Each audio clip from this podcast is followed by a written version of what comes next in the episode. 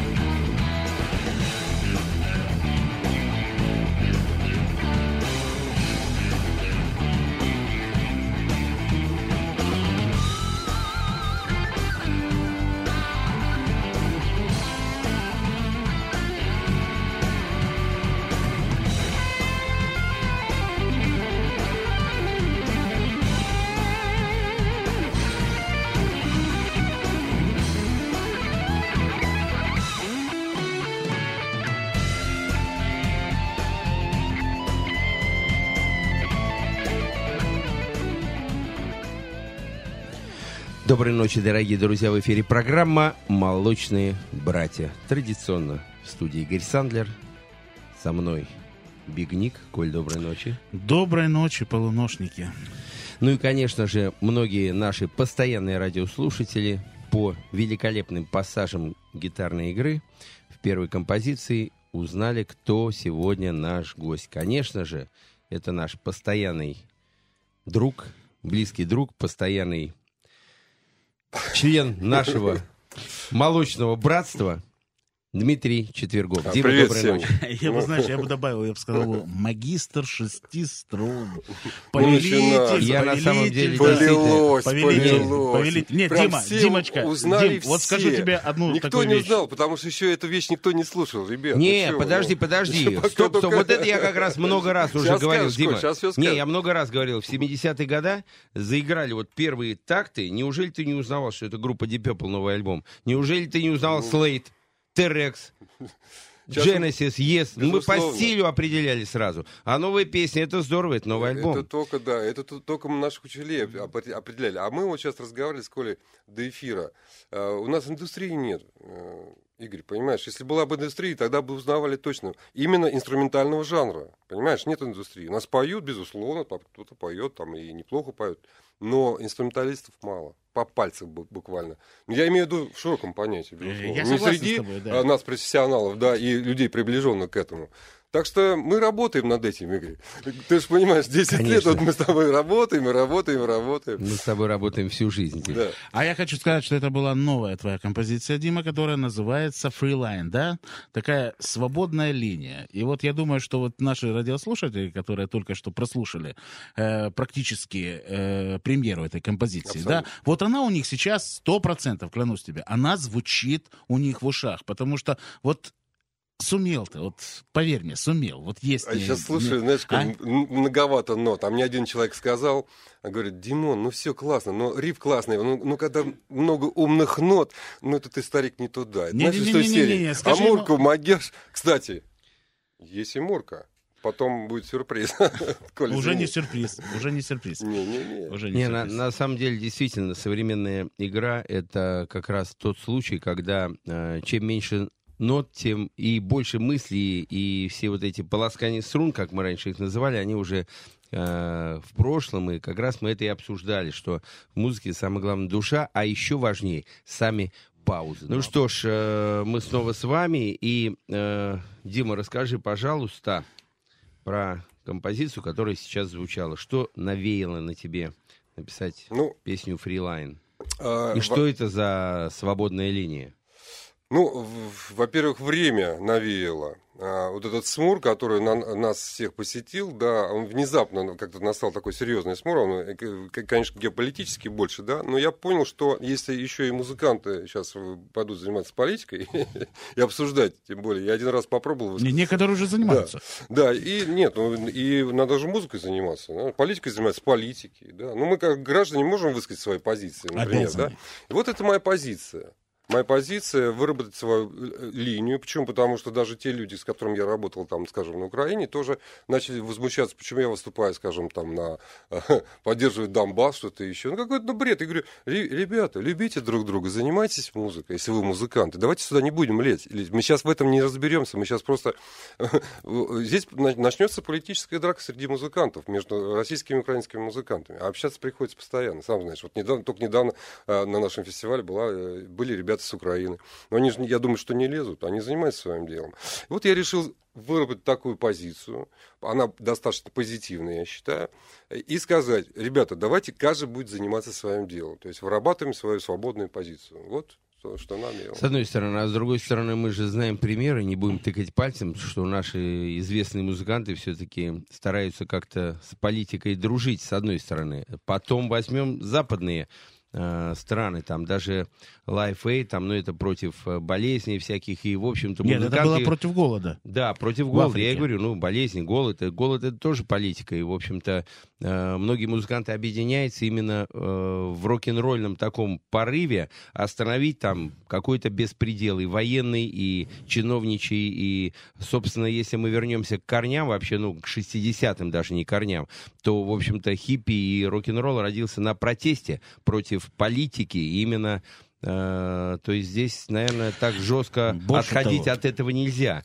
Просто надо в музыке э, выражать свои мысли, да, не э, ходить на баррикады. Правильно, Дим, мы не для баррикад, в общем-то, хотя в определенный момент за оружие берутся все, и музыканты, и поэты. Но в данном случае, безусловно, через свой инструмент, через то, чем ты владеешь в совершенстве, ты уже выражаешь свое отношение к миру и к ситуациям, да? Абсолютно так, Игорь, абсолютно. Я призываю именно не допустить той ситуации, чтобы мне не, не пришлось брать оружие. Вот, потому что, ну, ну к сожалению... Конечно, так вот это и, мы... И, да, и людей нашего возраста уже призывают взять оружие там. Вот, так что, а мы будем призывать тому, что, ребят, давайте все-таки как-то взглянем на, на мир, взглянем на друг друга просто с другой позиции. С позиции элементарно.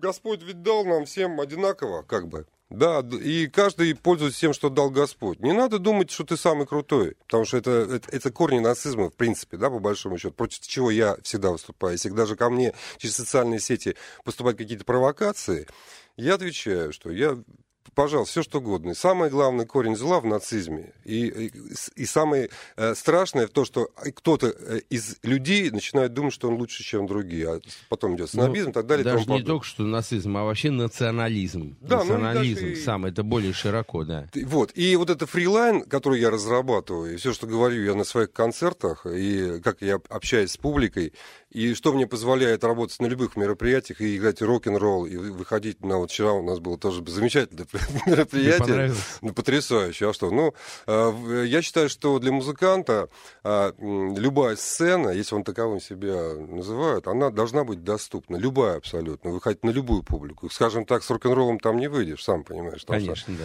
Это мероприятие светское. Вот. Ну, вроде бы понравилось. Конечно, да, пробить конечно, это невозможно конечно. было, но хотелось, конечно, сыграть рок-н-ролл, безусловно, потому что в рок-н-ролле только себя я ощущаю настоящим. Не, Дима, ты как раз ощущаешь э, во всех произведениях, когда ты берешь гитару, ты себя уже ощущаешь. Спасибо. А, Ладно, Дим, ну давай сейчас, э, наверное, вторую композицию послушаем. Вот, Ты э, знаешь, э, Игорь, сразу я не могу сказать. Да? да. Про нее расскажи пару слов, потом поставим ее. Да, сейчас просто я решил такую ретроспективу сделать. Это будет композиция с группы Кураж «Я не умер». Я тебе подарил пластинку, винил вышел, да? Да, да, да. да. А вот, и, к сожалению, мне, мне надо об этом сказать, безусловно, к сожалению, клавишник нашей команды недавно умер, и ну, его работу я отвез к ним на могилу, я, я сказал, что он не умер для нас, потому что это его работа, безусловно, да, и часть работы, которую он оставил в душах людей, и люди будут слушать. Я хочу с этой композиции начать, начать на, на, наши, э, продолжить, вернее, наш вечер, а потом поговорим.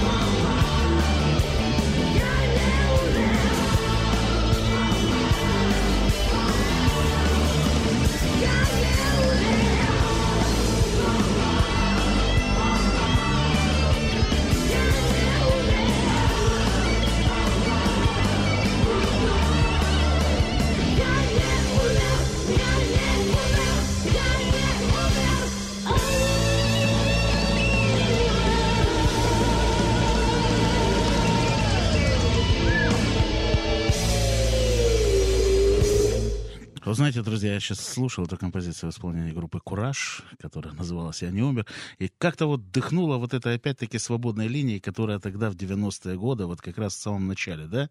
Ты помнишь, Дима, сколько же тогда появилось новой шикарной музыки?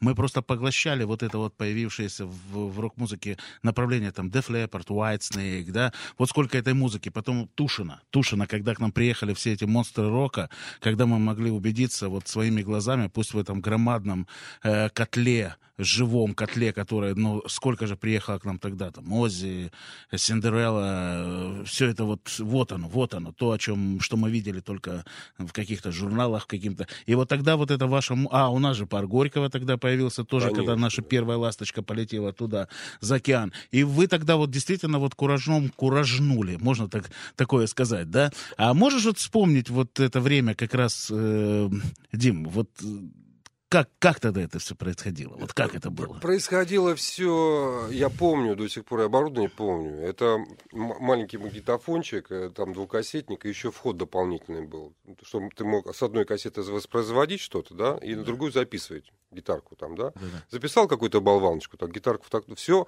в онлайн-режиме. Никаких там нет тебе punch-in, punch-out. Как записал, так записал. Вот на такой кассетничек сначала все записывал. Вот. На самопальной гитарке, потому потому что гитарка-то особо, знаешь, там в музыке уже можно было наслушаться достаточно, и определить и играть научиться. А гитарку сам сделал? Да, гитарку я а сам расскажи, делал. как да. ты ее сделал. И э, дело в том, что я, у меня была мечта сделать универсальный инструмент, который в себе сочетает и, и стратокастер, и гибсон. Ну, все равно получился э, не тот вариант. Я увидел, опять же, у Валеры Гаина увидел э, Вашборн 24, 29 ладов. 29 ладов. Это, это круто вообще. То есть, ну, Стратокассик где-то 21-22 лада, у меня 24 лада, это, скажем, Джексон и, и Айбанес. А это был Вашман экспериментальный вариант 29 ладов. На нем стоял один сингл, только э, небольшой такой, и, э, разумеется, хамбакер. И э, таким образом получился инструмент, вот, похожий на Вашбан. Ну, конечно, это был самопальный инструмент, но не сделал его, помог, вернее, сделать достаточно хороший мастер, я считаю, и сейчас он востребован в Америке. А, и он еще делал гитары, и мне помог это сделать полностью. И э, я владел технологиями, потом ждал, начал дальше сам этим заниматься. И все дело дошло до того, когда господин Носков ко мне пришел, но он еще только при, приехал с группы «Пар Горько» в 91 году, э, пришел ко мне, предложил мне такое сотрудничество, но я параллельно занимался еще гитарами. Ко мне приехала э, телекомпания а, музыкальный обоз. Музобоз, да. да, да. Вань Демидов да. по, по, послал ко мне э, э, Миха, Миха, э, Михаила Бортина, и он мне брал интервью, э, известные сейчас медийные личности, и у меня дома Коль Носков увидел, говорит, Дим, я все понимаю, круто, и сыграл там круто, я на своей же гитаре, только я вот не пойму, ты гитарист или мастер? Я так подумал, мастер, гитарист, ну, надо быть мастером все-таки, гитаристом, а не мастером по изготовлению инструментов. И на самом деле Коля сыграл хорошую роль в этом плане. Я сейчас следующую композицию, я еще могу окунуться в это время, безусловно, но, ты знаешь, нашей передачи точно не хватит. Коля абсолютно правильно заметил. Это была вот именно та свободная линия, когда мы а, еще толком-то не знали, где купить инструменты, сами делали инструменты. Джинсы были тоже, сам понимаешь, джинсы есть, не, Техасы есть. All завертай. Да. То есть э, время-то было, не наелись, одеться было не, не во что точно, э, толком-то, по большому счету.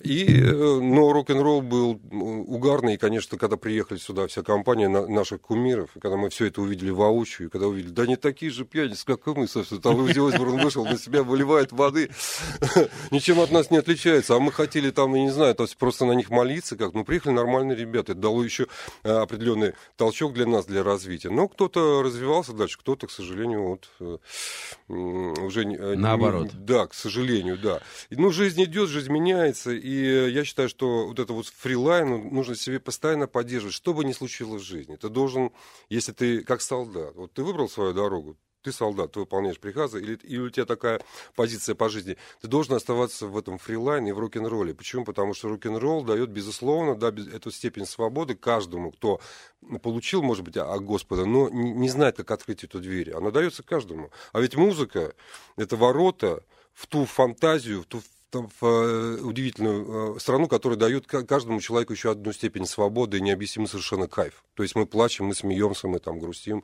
мы что-то решаем важное в жизни. И что мы слушаем? Так я вот хочу, да, э, напомнить про наш второй проект с Николаем Носковым, который так назывался группа Николай. Мы записали на студии знаменитого, известного на весь мир продюсера Scorpions Дитера Диркса эту композицию, называется Best of Best. Ну, давай еще напомним телефон прямого эфира 788-107-0, смс плюс 7 925 101 107 Вы можете нам звонить и задавать вопросы, которые вас интересуют. Итак, best of best.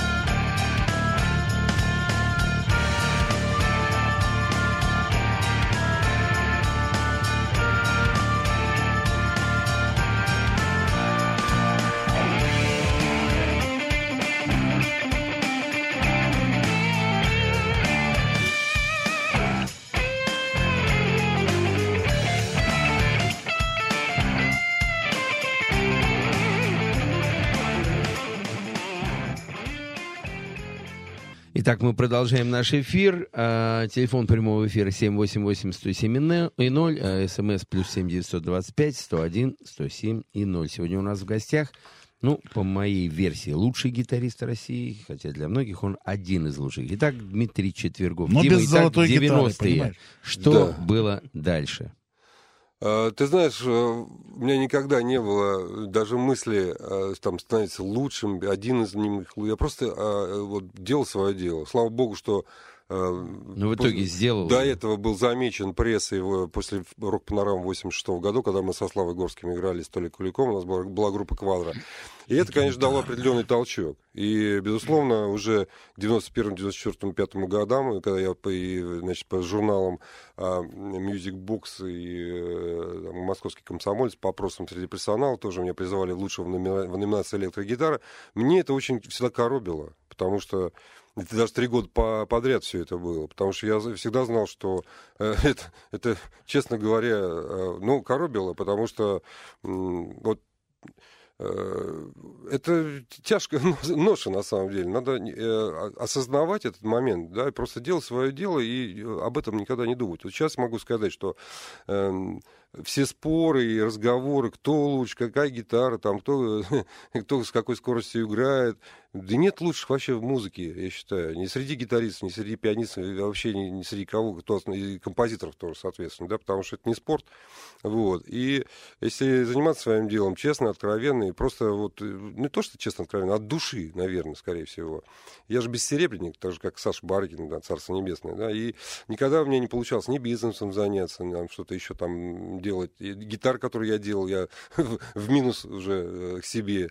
Не получилось ничего в плане бизнеса. А э, Господь если дает какой-то, скажем, ну, жилку, надо ее развить себе, ни в коем случае не закопать. Дальше много чего было, сам знаешь. У всех, э, у всех болтало, шалтало, и, к сожалению, многие не, не, не выдержали и стали заниматься другими делами. Кто-то не, не выдержал испытания там славой и деньгами, кто-то э, не справился своей собственной гордыней, кто-то погряз там в сетях наркомании, алкоголизма, как это не банально, но это все убивает, безусловно, людей, это воет просто э, самое главное, а самое главное, то есть если Господь дает талант, ты должен его использовать в любой момент. Я старался это делать, все. И сейчас это продолжаю делать а, до, а, скажем, двухгодичной давности, а, я считаю, достижений, когда я все-таки поставил себе цель, сделал э, концерт с оркестром и сам расписал полностью, сделал аранжировки для оркестра и написал много композиций, сделал переработок.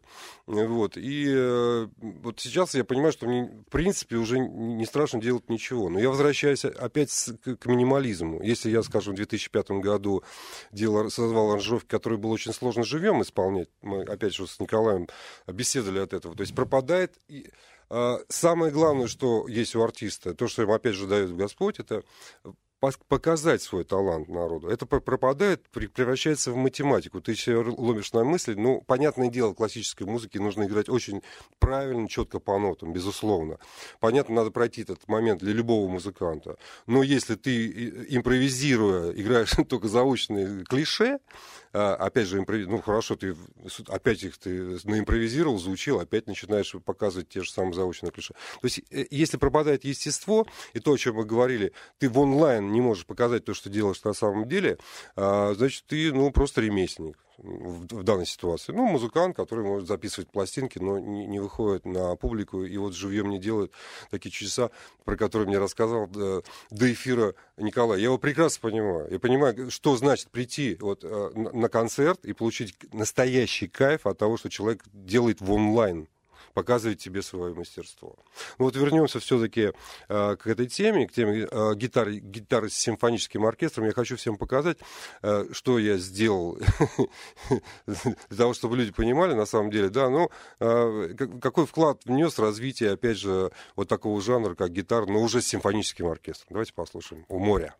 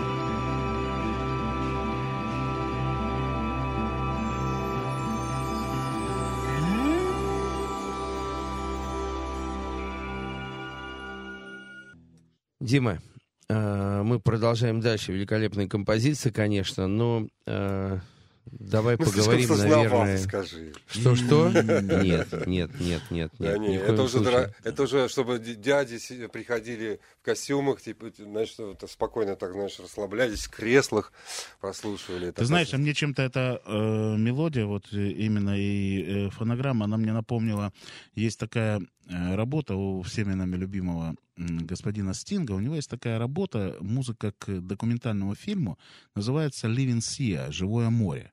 И вот я не знаю почему-то, вот ты знаешь, вот именно вот э, какая-то магия, вот это вот они вот где-то для меня близки, Дим. Вот О, не знаю спасибо, почему. Да. Это есть, серьезно. Есть, я знаю, вот что-то, что-то у меня вот, вот в душе, я ее слушал, у меня такое ощущение, что, знаешь, вот, вот это, видимо, одна и та же стихия морская. Она на, навеяла, и вот каждый музыкант, он чувствует море по-своему, он его чувствует своими какими-то оттенками э, музыкальными. И вот для меня, я, я бы сказал, ты знаешь, дяденьку мне в костюмчике немножко даже жалко. Ему захочется раздеться сразу и нырнуть в это море, понимаешь? Э, поэтому... Ну ладно, ну а что жалко, наоборот, хорошо, пускай нырнет. Э, ну да.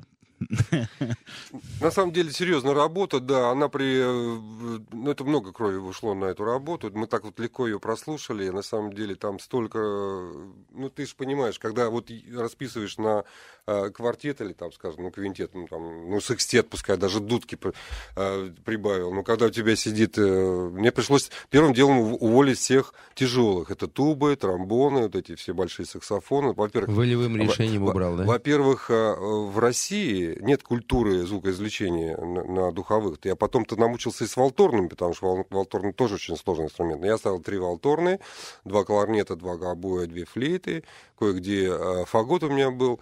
Э, и, разумеется, первый, второй, третий, ну и, и весь состав, литавры, и, и живой барабанщик, и басист. Но здесь и не было ни барабанщика, ни басиста. Но это сложная работа. Мы с Феликсом Марановским, э, руководителем оркестра МВД, очень э, прошли серьезный путь. И, э, кстати, классный дядька, и надо с ним тоже пообщаться, потому что потрясающий музыкант, честно говоря, и человек хороший. Потому что ты же понимаешь, чего стоит вообще чисто даже финансово поработать с оркестром. Ты же понимаешь, что Ну, это, безусловно, это непростая затея и очень сложная работа. И как раз то, что ты сейчас говоришь насчет э, проблем с духовыми, как раз мы с Алексеем Семеновичем Козловым года два назад я его пригласил на концерт «Кровь, пот и слезы». Была Сьюзен э, в Дом музыки. И вот мы с ним просто с замиранием сердца сидим на концерте, и я у него потом спрашиваю, Алексей Семенович, а скажите, вот кто из э, российских исполнителей может так играть? Он подумал, подумал, и мне на ухо говорит, никто. Просто никто. А когда я заикнулся по поводу, ну, я говорю, Феликс, ну ты музыкант, там, то дай, там, ну, скажем, пускай послушает, там, ну, Чикаго, там, ну, Земля, ветер, огонь. Я говорю, что ты, у нас время временно, ну, в гримерка там надо же пойти расслабиться. К сожалению, к сожалению, к сожалению, к сожалению, время, действительно да. так, да. В общем, э, это мы перелистнули. Игорь, я хочу вспомнить это лето. Вот опять же, э, э, говорил про море, а мы выступали второй год уже практически на море. Волга бывает такой ширины, что думаешь, куда попал, да, просто и края не видно берегов. Вот, выступали на Волге два года подряд и Игорь помогал, и, э, и два года были пресс-конференции, приезжали ребята, вот опять же ты ангажировал, да, и э, вот здесь Генри Пра, и Прана, и ребята А, сегодня Украины. Хобот из Украины. Да, молодцы. Я и считаю, Прана. что... Да, Прана про... вообще открытие года. Сейчас в последний классик рок как раз я о них напечатал большой разворот, так что любители и те, кто ну, покупает ну, Было что послушать, раз, да, и вот было что вспомнить. Да, безусловно. И все, все жанры, жанры гитары были представлены, я считаю, и акустические, и электрические. Сейчас при, перечислять уйдет, уйдет даже э, время, хотя, конечно, всех надо поблагодарить, всех ребят, кто проучаствовал, и устроителей, и Игорь, конечно, с его компанией. Но, опять же, э, если мы сейчас э, зациклимся на этой теме, э, мы ничего не успеем. Мы даже не подберемся к сегодняшнему дню. Поэтому давай послушаем да. композицию. Конечно, надо сейчас немножко взорвать сознание. И которая называется... Дима нам сегодня принес еще немножко свеженького. Так сказать, да, то, что вот... Э, ну, это на закуску. У тебя, согласись, все-таки э, с 2005 года у тебя не выходило ничего. С 2005 года у меня столько работ, Коль, ты себе представь. Нет, я имею в виду сольных, сольных альбомов. Сольных нет, опять же говорю, вот мы можем разговаривать об индустрии. Я а, хочу сказать, что, во-первых, до сих пор не могу сыграть все, что я сделал в 97 году и 2005, просто сыграть живьем. Ну, по разным причинам, да. Я То понимаю. есть, может быть, не, не везло с музыкантами. Здесь, значит, и как бы использование технологий, которые все сложновато. А сольных, э, вот опять же, вышел альбом, я думаю, что он выйдет, это соло для гитары с оркестром. А, я считаю, что это сольный альбом практически, потому что мало того, да. что вся аранжировка, переработка всей музыки, это все композиции, э, безусловно. То есть и продюсирование этого проекта а, с Валерием Сивером, автором, автором этих мелодий. Так что, в принципе, если говорить про проекты, если даже... И, понимаешь, дело в чем? Я когда беру чужую музыку, если я беру музыку Рыбникова, например, я два, два раза переделал музыку практически. Один раз э, капитально, это э, э, где мы с Игорем проучаствовали, «Звезда и смерть» э, хоккейной моря, это вся моя команда. Мы не знали, как, как а, облагородить, как сделать ее на сегодняшний манер, потому что все рифы, они разваливались, они были сыграны давно и неубедительно были сделаны. Нам пришлось транспонировать. Ну, на то время нормально, но это были да, 70-е. Ну, это 74 год. Да, Она, мы это делали в 2008 были. году. Мы делали на Цветном бульваре, и, и нас добилось сделать экшен. Пригласить Диму Колдуна. Игорь был э, в, в роли а, смерти, и Дима Колдун, э, значит, он как, ну, да, как увидел его Пьер Карден приезжал, то есть, примеру вот эта работа, честно говоря, мне не позволяла заниматься своим творчеством. Понимаешь, дело в том? Но это мне э, дало столько, ты себе не представляешь, потому что поработав с Рыбниковым, понять э, музыку и все, а, и ее прочувствовать э, просто изнутри как композитор, как мысль, мне же нужно было все перелопатить. То это касается юного ось. Я ее переписывал два раза. Один раз в 2002 году я переписывал для театра а, Захаров, потом уже вот сейчас недавно, это два года назад, для театра Рыбникова. Это сколько? Это три, три рок-оперы. Это работа а, с, с нашим тоже классиком. И я вот к, Игорю тоже хочу приехать в его студии, закончить работу с нашим выдающимся классиком Эдуардом а, Артемиевым, потому что это тоже серьезная работа. Это это ребята, которые знают рок лучше, чем многие рокеры, по большому счету. Потому что рок играть, как говорится, это не только трусами махать, да, в пьяном виде. Рок — это серьезное отношение, потому что если мы будем говорить о музыке Баха и, и э, там, Вагнера, там, скажем, там, Мусорского, если мы ее просто переведем на язык, ну, что было и сделано там Эмерсон Лакен Парма, скажем, там, в каком году, сейчас я точно не помню. Ты имеешь в виду картинки, я имею в виду картинки с да. Перерабатывать можно бесконечно и давать свое движение. Так что, если мы говорим об авторской музыки, ее было бы написано столько, но я уже понимал, что я, я просто не могу распыляться. Мне интересно было сделать это, то я просто занимался музыкой, глобально занимался. Я сочинял большие какие-то полотна. Так что по, по поводу индустрии, опять же, у нас в стране нет индустрии, товарищи. Мы не на Западе. И гнаться за альбомами мы сейчас пока не, не наша тема, позволить. да? Да, это отдельная тема. Я просто хотел сейчас показать то, что произошло там три месяца назад, когда я просто решил, что музыку надо делать живьем. Я тут же выложил ее в YouTube YouTube. Там головокружительная техника, но это видно, что здесь было записано прямо вот, скажем, с камеры звук шел, и как бы это было записано в один дубль. Композиция называется «Avalanche».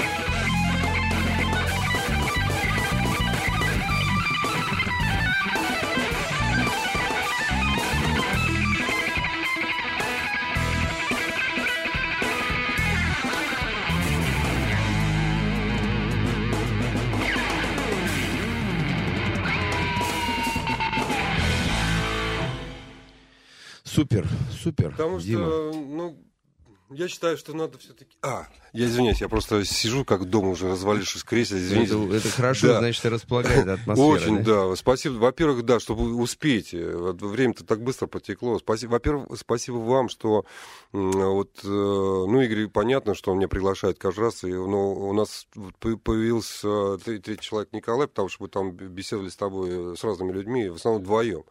Вот. Спасибо, что вот получилась такая интересная, как бы, та- такой треугольник, да, во-первых, и интересная беседа в всего этого, как-то душевно все. И вот, Спасибо и тебе, Дима. Коля Спасибо, начал да. прям перед, перед эфиром, прям конкретно попал в мое состояние. Я вот сейчас говорю опять, опять о сиюминутном а, вот мгновении, которое надо ловить. Ну ладно, да, конечно, я сделал много дублей, но я выбрал лучший и показал, как это от начала до конца, без всяких вставок, без резок, без ничего, чтобы э, это было единым и технично. Ну, понятно, что я дома сидел на диванчике. Сейчас же понятное дело, что диванные гитаристы э, технично достаточно играют и добиваются просто головокружительных высот. Играет так быстро сейчас ребята, и так чисто, что м, там 16, да, 18, там 20 лет, 25 лет, что нам так э, просто не снилось. То есть э, я, я даже не представляю, что будет там лет через 20, через 30, какой будет прогресс. А, Ну, то же самое Черноклин в- Володя, да, в 12 лет уже серьезно играет, достаточно там с хорошей подачей, сроковой. А, Это очень э, радует, потому что мы при- приблизились по состоянию уже, по техническому, да и по интеллектуальному, мы приблизились уже к мировому уровню. И уже нам не надо преклоняться перед западными музыкантами, и артистами. Так, Оля, извини, Ты скажи. знаешь, я вот сейчас смотрю на тебя, да, и вот э, у меня вопрос, он, он вот прямо вот здесь, роится и роится. Дим, а вот скажи, вот сегодня тебе, Диме Четвергову, человеку, который прошел колоссальный путь творческий, да, ну, так, давай так, а- откровенно говоря, мы, мы э, крупичку сегодня услышим. Диме Четвергову сегодня с кем интересно играть, что интересно играть, как интересно играть. Вот что то, что тебя действительно зажигает. Потому что диванная музыка это великолепно. А вот у тебя есть что-то сегодня, что ты вот э, на что у тебя открывается душа, сердце твое, тебе хочется этим заниматься. А, Конечно, а, когда меня приглашает Ливан Ламиза в свои мер- мероприятия, и это мы часто бываем в Союзе композиторов, и были тоже и в клубе Козлова, конечно, это джемы. Опять, о чем я говорю? Вот что ты в данный момент из себя представляешь? Потому что ты можешь выйти и в хорошей форме, ты там отзанимался с прекрасной техникой, ничего не сыграть. Потому что ты артист, если ты выходишь на сцену. Надо не забывать о том, что ты сейчас занимаешься не изобретением чего-то, не показываешь, что ты можешь, а то, о чем опять у нас беседа была до эфира. Мне нравится выходить неподготовленным. Мне нравится выходить, грубо говоря, на шар. Да, но вот и здесь ты начинаешь показывать то, что ты накопил за эти там 30 э, с лишним лет профессиональной э, деятельности. И здесь вот она, она лакмусовая бумажка, какой-то артист.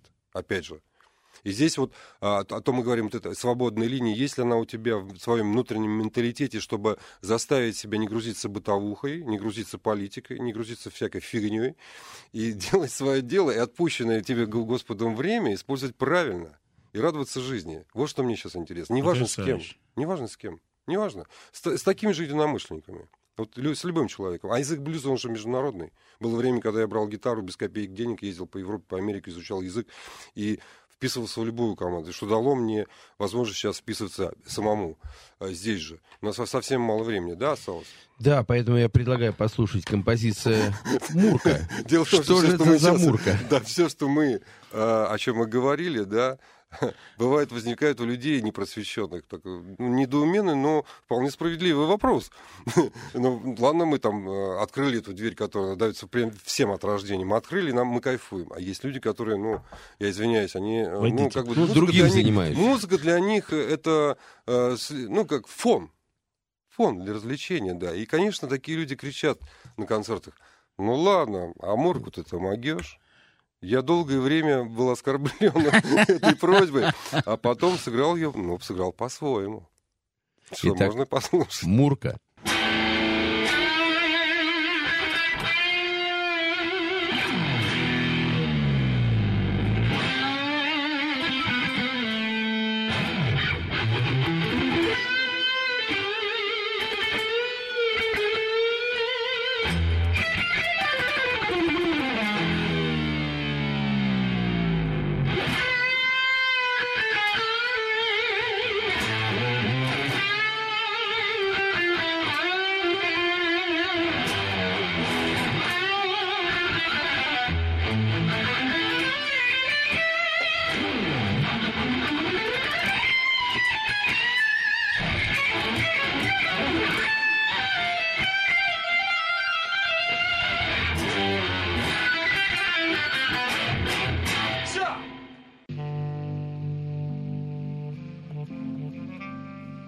Что ж, э, великолепно. Мурка, она действительно впечатляет и действительно такой полет мыслей, да?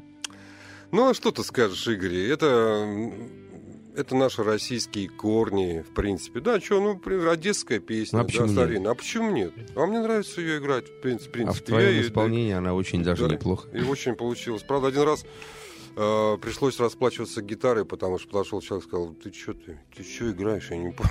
Я говорю, ну не Где наезжай». мурка, да? Да, да какая, да что ты, некоторые считают, что я произведевался, а я сыграл от души. Хорошо, обычно слышно, Мурку да. заказывают, денег платят, да? Ну вот я, да, с, с этой как бы позиции, что надо играть все в принципе, да, ну что душе вот э, угодно, надо играть, и ничего не стесняться, и в принципе все будет замечательно.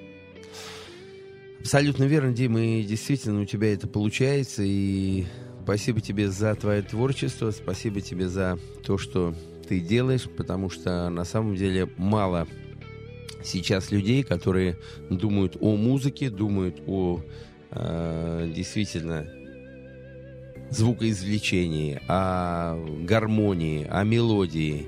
И чаще всего, конечно, в глазах доллары и Конечно. задумываются, как бы заработать бабло. Дима, ты э, хорошее исключение из правил. Э, тебе удачи, творческих побед. Спасибо. Спасибо, что ты к нам Спасибо. пришел. И ты у нас постоянный наш гость. Будем тебя приглашать всегда. Спасибо. Всех благ. Спасибо.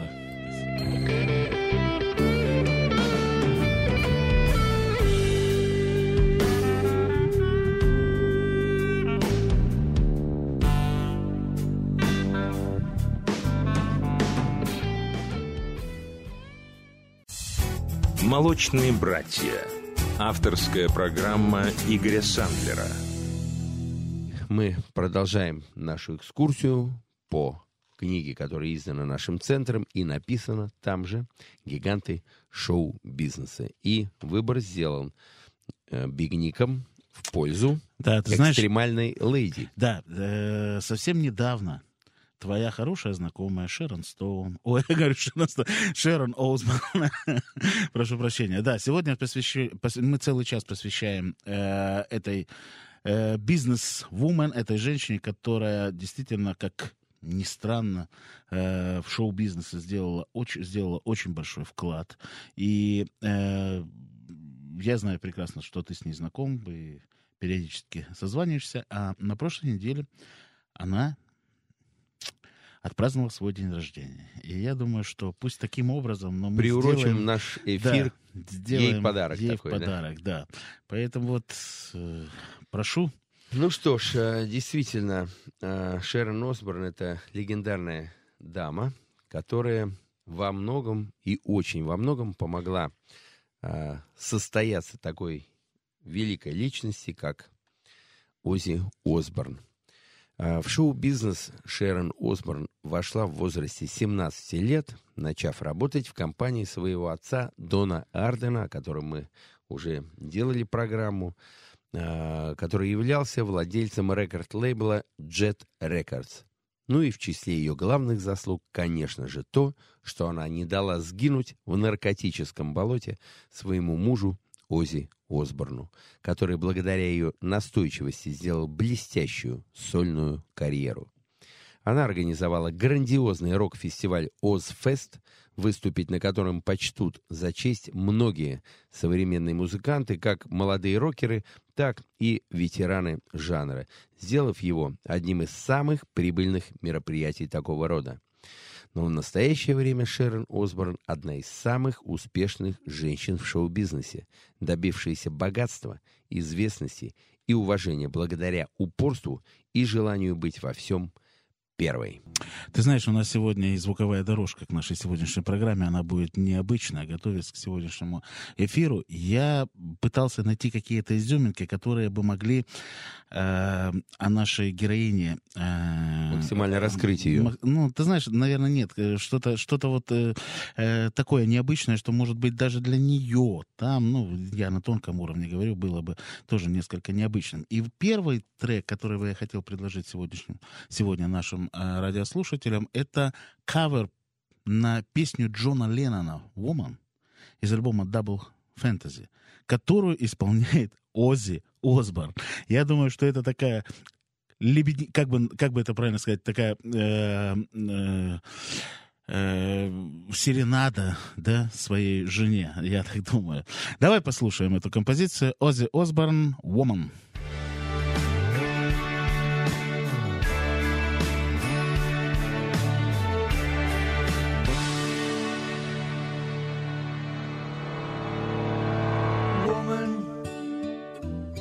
I can hardly express my mixed emotions and my thoughtlessness.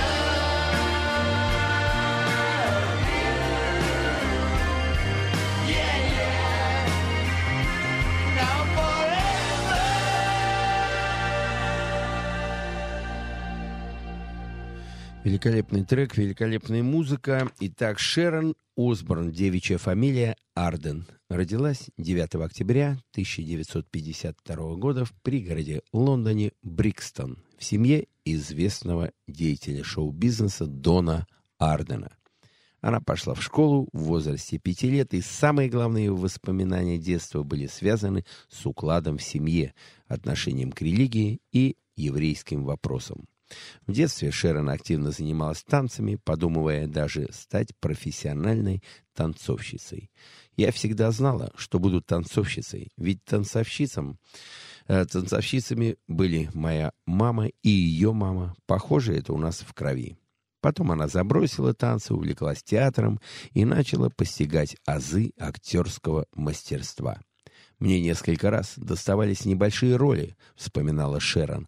Так в лондонском зале «Палладиум» Я исполняла пантомима «Синдерелла» вместе с Клиффом Ричардом, а однажды сыграла и с Фрэнком Айфилдом в спектакле «Children in the Wood».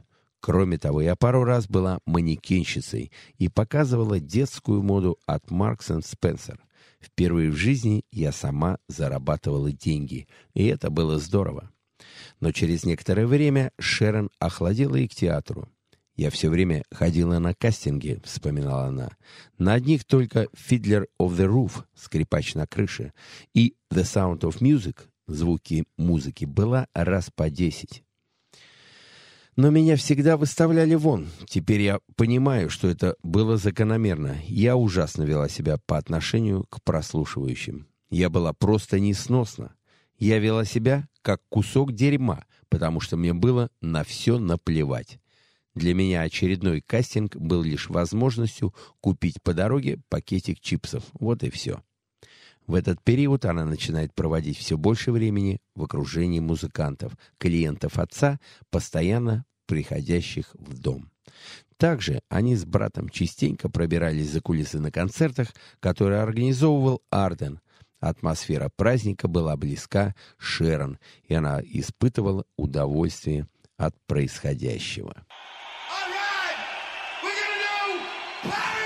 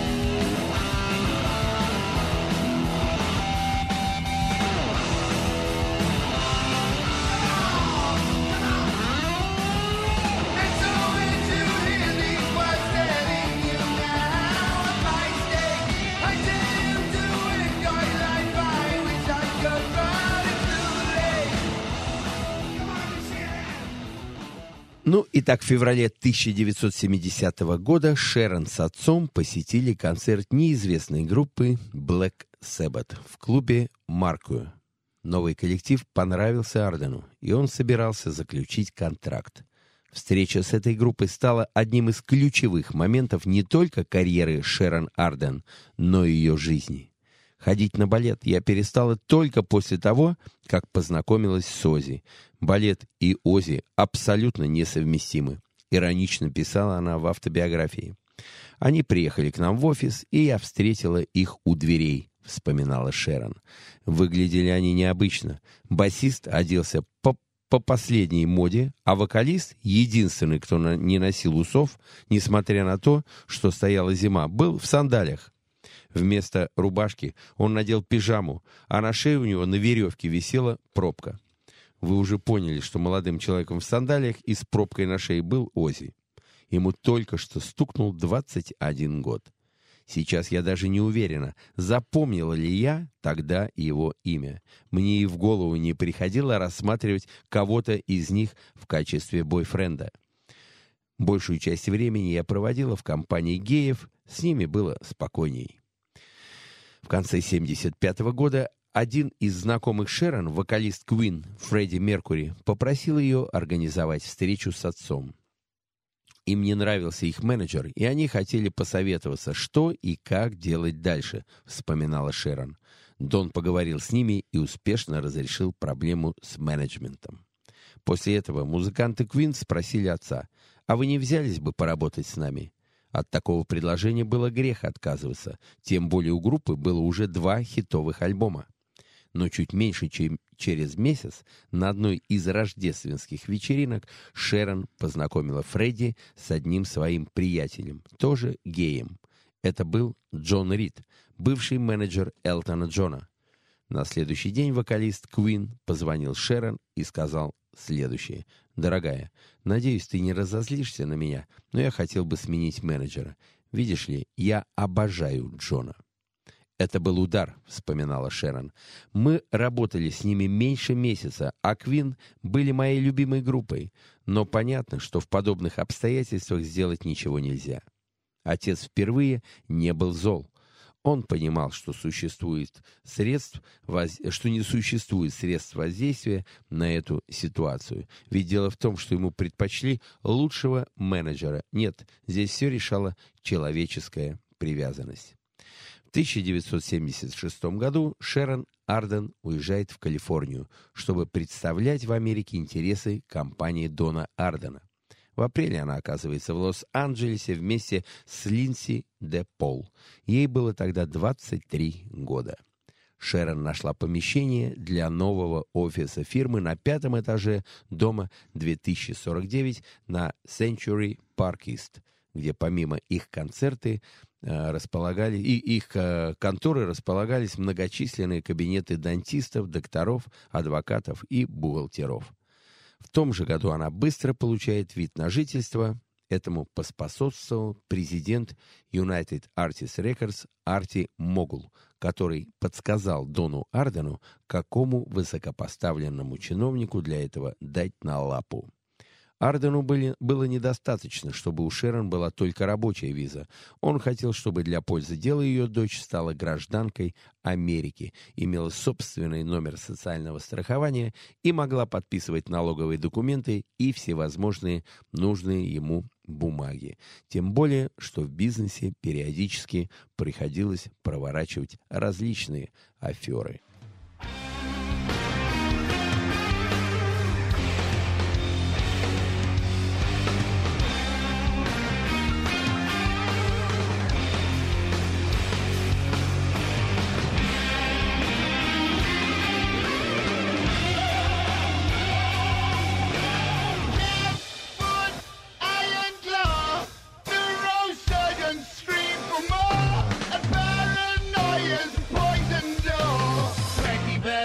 country schizoid man.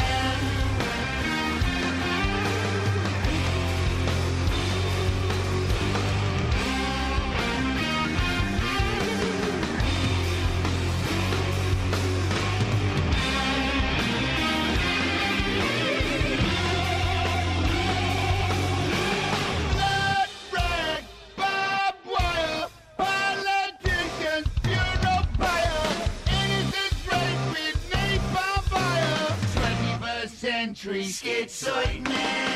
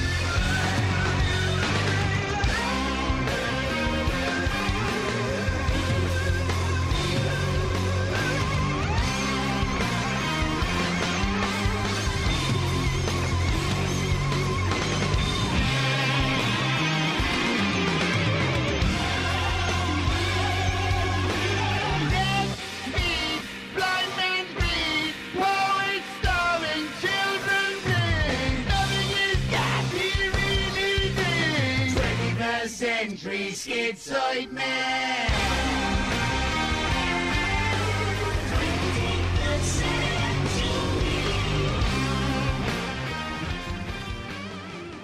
Ну и так э, Арти Могул был втянут в долгую денежную аферу с отцом, а я играла в ней роль мальчика посыльного. Вспоминает об этом Шерон Осборн. Суть ее состояла в следующем. Отец сообщал Арти Могулу, что готов выслать ему записи многообещающей группы, которую только что раскопал. Назовем ее, скажем, двухголовая задница. А американцы охотно соглашались выплатить аванс. Я доставляла пленки и подписывала контракты. «Теперь, — говорил я, — вы владеете правами на все записи этой группы». В, отме, в ответ мне на руки выдавали чек на сумму 100 или 200 тысяч долларов. Я обналичивала его в банке и выплачивала каждому из четырех участников сделки его долю. Делила сумму на четыре равные части. Одну отдавала Могулу, остальные еще двум участникам шайки, ну и, конечно, отцу. Никакой группы не было. Что же было на пленке? Ничего. Абсолютно ничего. Тем не менее, каждый месяц, бог знает откуда, возникал новый исполнитель с труднопроизносимым названием, и дочь Дона Ардена поставляла на американский рынок новые несуществующие записи. Миллионов нам никто не платил, чтобы особо не привлекать ничего внимания, но пару сотен тысяч долларов за очередного артиста получить удавалось. Не слишком жирный, но регулярный заработок. Артистом, с которым работала Шерон Арден, был бывший басист-вокалист Deep Purple Глен Хьюз. Красивый и талантливый. На пике карьеры Хьюз пошел по стопам Джима Моррисона. Набрал много лишнего веса, отчего приобрел нездоровый вид, вспоминала Шерон. Но самое ужасное — отрезал свои великолепные волосы. В общем, заниматься им было похоже на сизифов труд. Он производил впечатление невменяемого человека. Хьюз умудрялся подсаживаться на все, что можно было брать в рот. Он, например, приходил ко мне домой и, не переставая, жевал шоколад, запивая его спиртным. При этом жаловался на вес и твердил «Черт, я никак не могу закончить альбом». Однажды его постоянное нытье мне так надоело, что я треснул его по физиономии и отобрал у него пиво, которое он бил, пил безостановочно. В 1977 году Шерон Арден была роуд-менеджером группы Yellow, сопровождала коллектив в очередном турне. За 50 дней они побывали почти в 40 городах.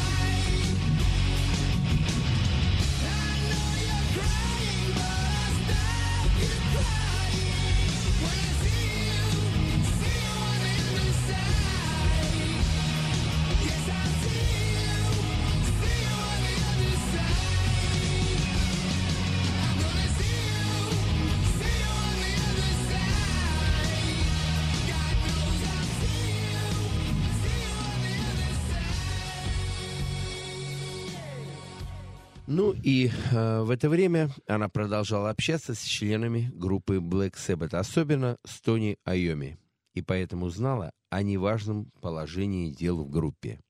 Парням потребовалось 8 лет, чтобы понять, что их бессовестным образом оббирают. Я уже знала, что Black Sabbath абсолютно деморализованы, рассказывала Шером. Ими пользовались все – держатели авторских прав, менеджеры, адвокаты. Спрашивается, за что это с ними сделали?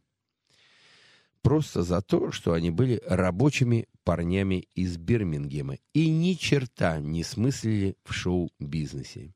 Они были идеальными источниками наживы. По сути, музыкальная индустрия прикончила их, выпив из них все соки и потом выплюнув за ненадобностью.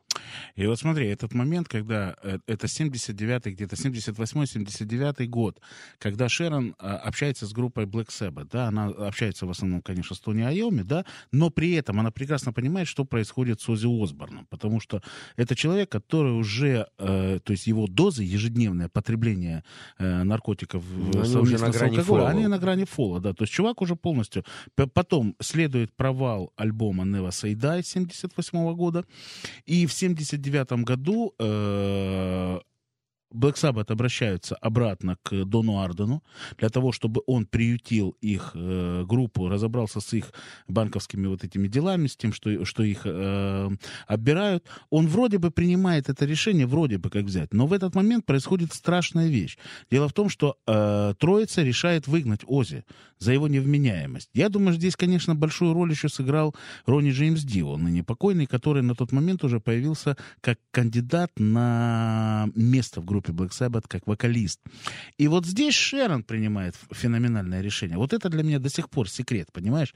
Как она? Она становится на сторону Ози. Она поднимает человека, который э, упал. Упал в пропасть. Понимаешь, она прекрасно, она понимает, что человека надо спасать.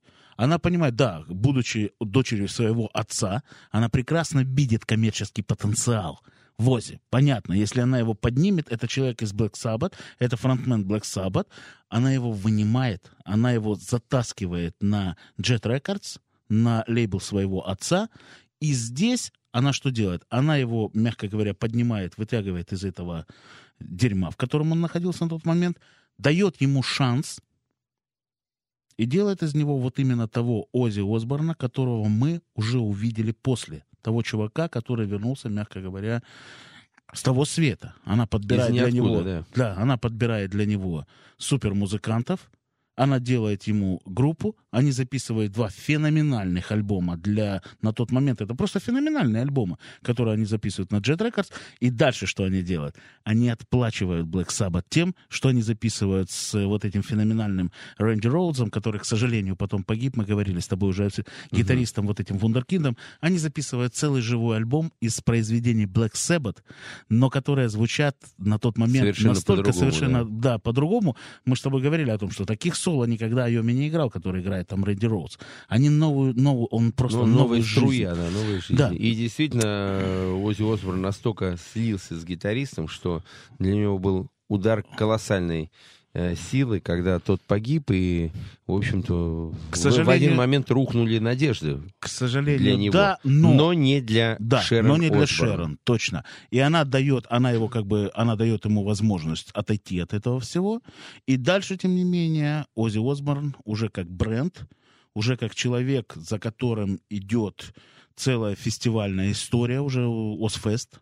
Она, они же придумали этот Озфест. Ну, конечно, фестиваль. конечно. Да. И, Один из соответственно, самых популярных да. рок-фестивалей в мире. И сейчас. вот смотри, я хочу, чтобы мы сейчас послушали еще один маленький бриллиант, найденный в э, нашей мировой паутине. Дело в том, что мы уже слушали сегодня кавер на песню Леннона «Woman». Мы послушали с тобой версию Ози Осборна, ну и наши радиослушатели послушали ве- орсию- э, версию Ози Осборна э, из э, э, величайшего хита «King Crimson» Schizoid Man 21 века. А вот сейчас я хочу, послу- чтобы мы все послушали кавер э, знаменитейшей песни Битлз, которая называется «In My Life». Вот давайте послушаем, как Ози Осборн ее спел.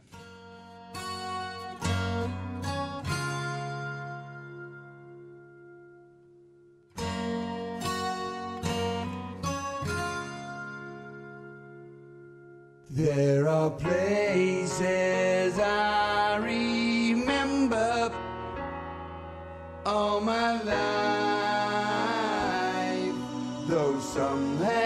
changed, some forever, not for better. Some have gone and some remain. All these places have their moments with lovers and friends. I still can recall some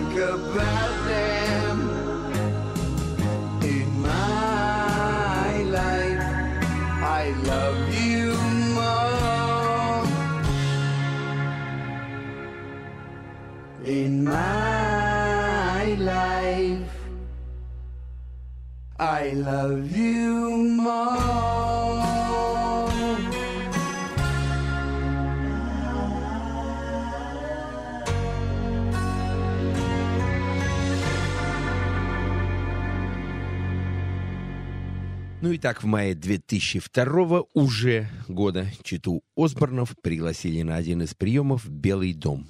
И этим событием Шерон очень гордится. Она вспоминает. Начался вечер, и президент Буш выступил с речью, поблагодарив пришедших представителей прессы, звезд кино и телевидения, а также Ози Осборна. Ози оказался единственным человеком, кого президент выделил из общей массы гостей и рассказал, как его мама любит музыку моего мужа, и даже назвал несколько его песен.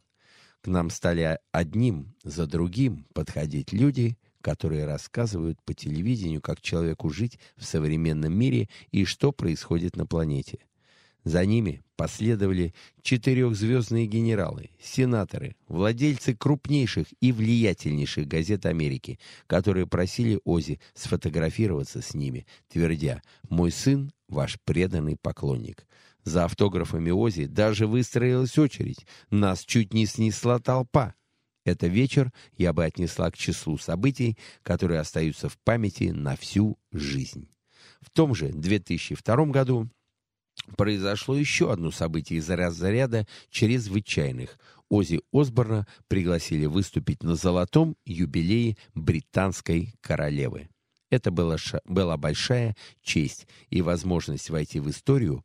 В учебниках будет написано, как проходили торжества по случаю 50-летия правления Елизаветы II.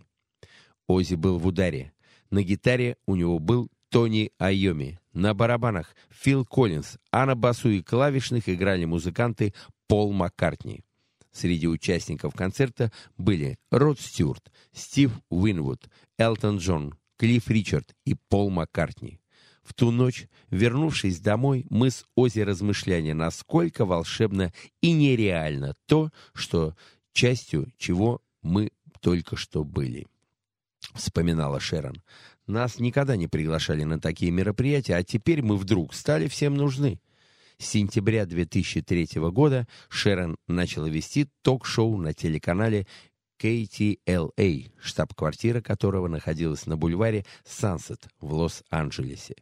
Гостями ее программ были Литл Ричард, Род Стюарт, Элтон Джон, Дайдо, Квинтин Тарантино, Джош Гробан, Донна Саммер и Шерил Кроу. Некоторые выпуски шоу Шерон проводила с гостями в постели, например, с Аликом Болдуином, одетым в пижаму. С 2004 года Шерон Осборн стала одной из судей в популярной передаче X-Factor, которая шла на телеканале ITV1 в прайм-тайм. Успех этой программы был необычен, и мы не сходили с экранов три месяца, превратившись в главную передачу субботнего вечера, рассказывает Шерон. И что важнее, британцы, похоже, приняли меня и не только потому, что я неплохо могла трепать языком, но и потому, что относилась к участникам соревнований с душой. Эти молодые ребята не были мне безразличны, и я не скрывала этого, борясь за тех, в кого верила. Она проработала в шоу несколько сезонов. В октябре 2005 года выходит автобиография Шерон Осборн, написанная в соавторстве с Пенелопой Деннинг. Она становится номер один в списках Sunday Times бестселлер лист Англия. Остается на этой позиции 15 недель, а продажи составляют 621 тысячу экземпляров в варианте с твердой обложкой. В 2007 году Шерон выступает судьей на американском шоу «America's Got Talent», где проработала несколько сезонов. В 2008 году Шерон была ведущей второго сезона шоу «Rock of Love» «Charm School» на телеканале ITV. В том же году были сняты пилотные выпуски сериала «The Osbournes Reload», для телеканала CBS, но он был закрыт сразу же после премьеры. В октябре 2010 года было запущено очередное ток-шоу «Ток» с Шерон Осборн в качестве ведущей. Оно было посвящено женским проблемам и имело немалую аудиторию. В настоящее время и Шерон Осборн, и ее муж Ози продолжают успешную карьеру. Летом 2013 года вышел новейший альбом группы Black Sabbath «13», записанный в классическом составе и возглавивший чарты Америки и Англии. Шерон продолжает успешно участвовать в музыкальном бизнесе и в телевизионных проектах, а фестиваль «Озфест» остается одним из самых посещаемых и популярных рок-фестивалей планеты. Восковая фигура Шерон Осборн стоит в знаменитом музее Мадам Тюссо, а ее состояние оценивается в 110 миллионов фунтов, что делает ее одной из богатейших женщин Англии. Ну и на дорожку я расскажу маленькую историю. Действительно, недавно Black Sabbath были у нас в России – мне удалось связаться с Шерон Осборн и попросил ее традиционно встретиться и взять интервью или что-то еще, пригласить, может быть, к нам на радио, на программу «Молочные братья». Но после небольшой паузы она подумала и сказала, «Игорь, ты знаешь, у меня сейчас настолько э, состояние э, напряженное. У меня одна единственная задача, это чтобы все остались живы, и я смогла всех в том же составе увезти из Москвы к нам домой. Ну а сейчас на дорожку мы послушаем еще одну композицию Black Sabbath, которая называется Loner. Спасибо всем, что вы были с нами. Bye и до новых goodbye. встреч.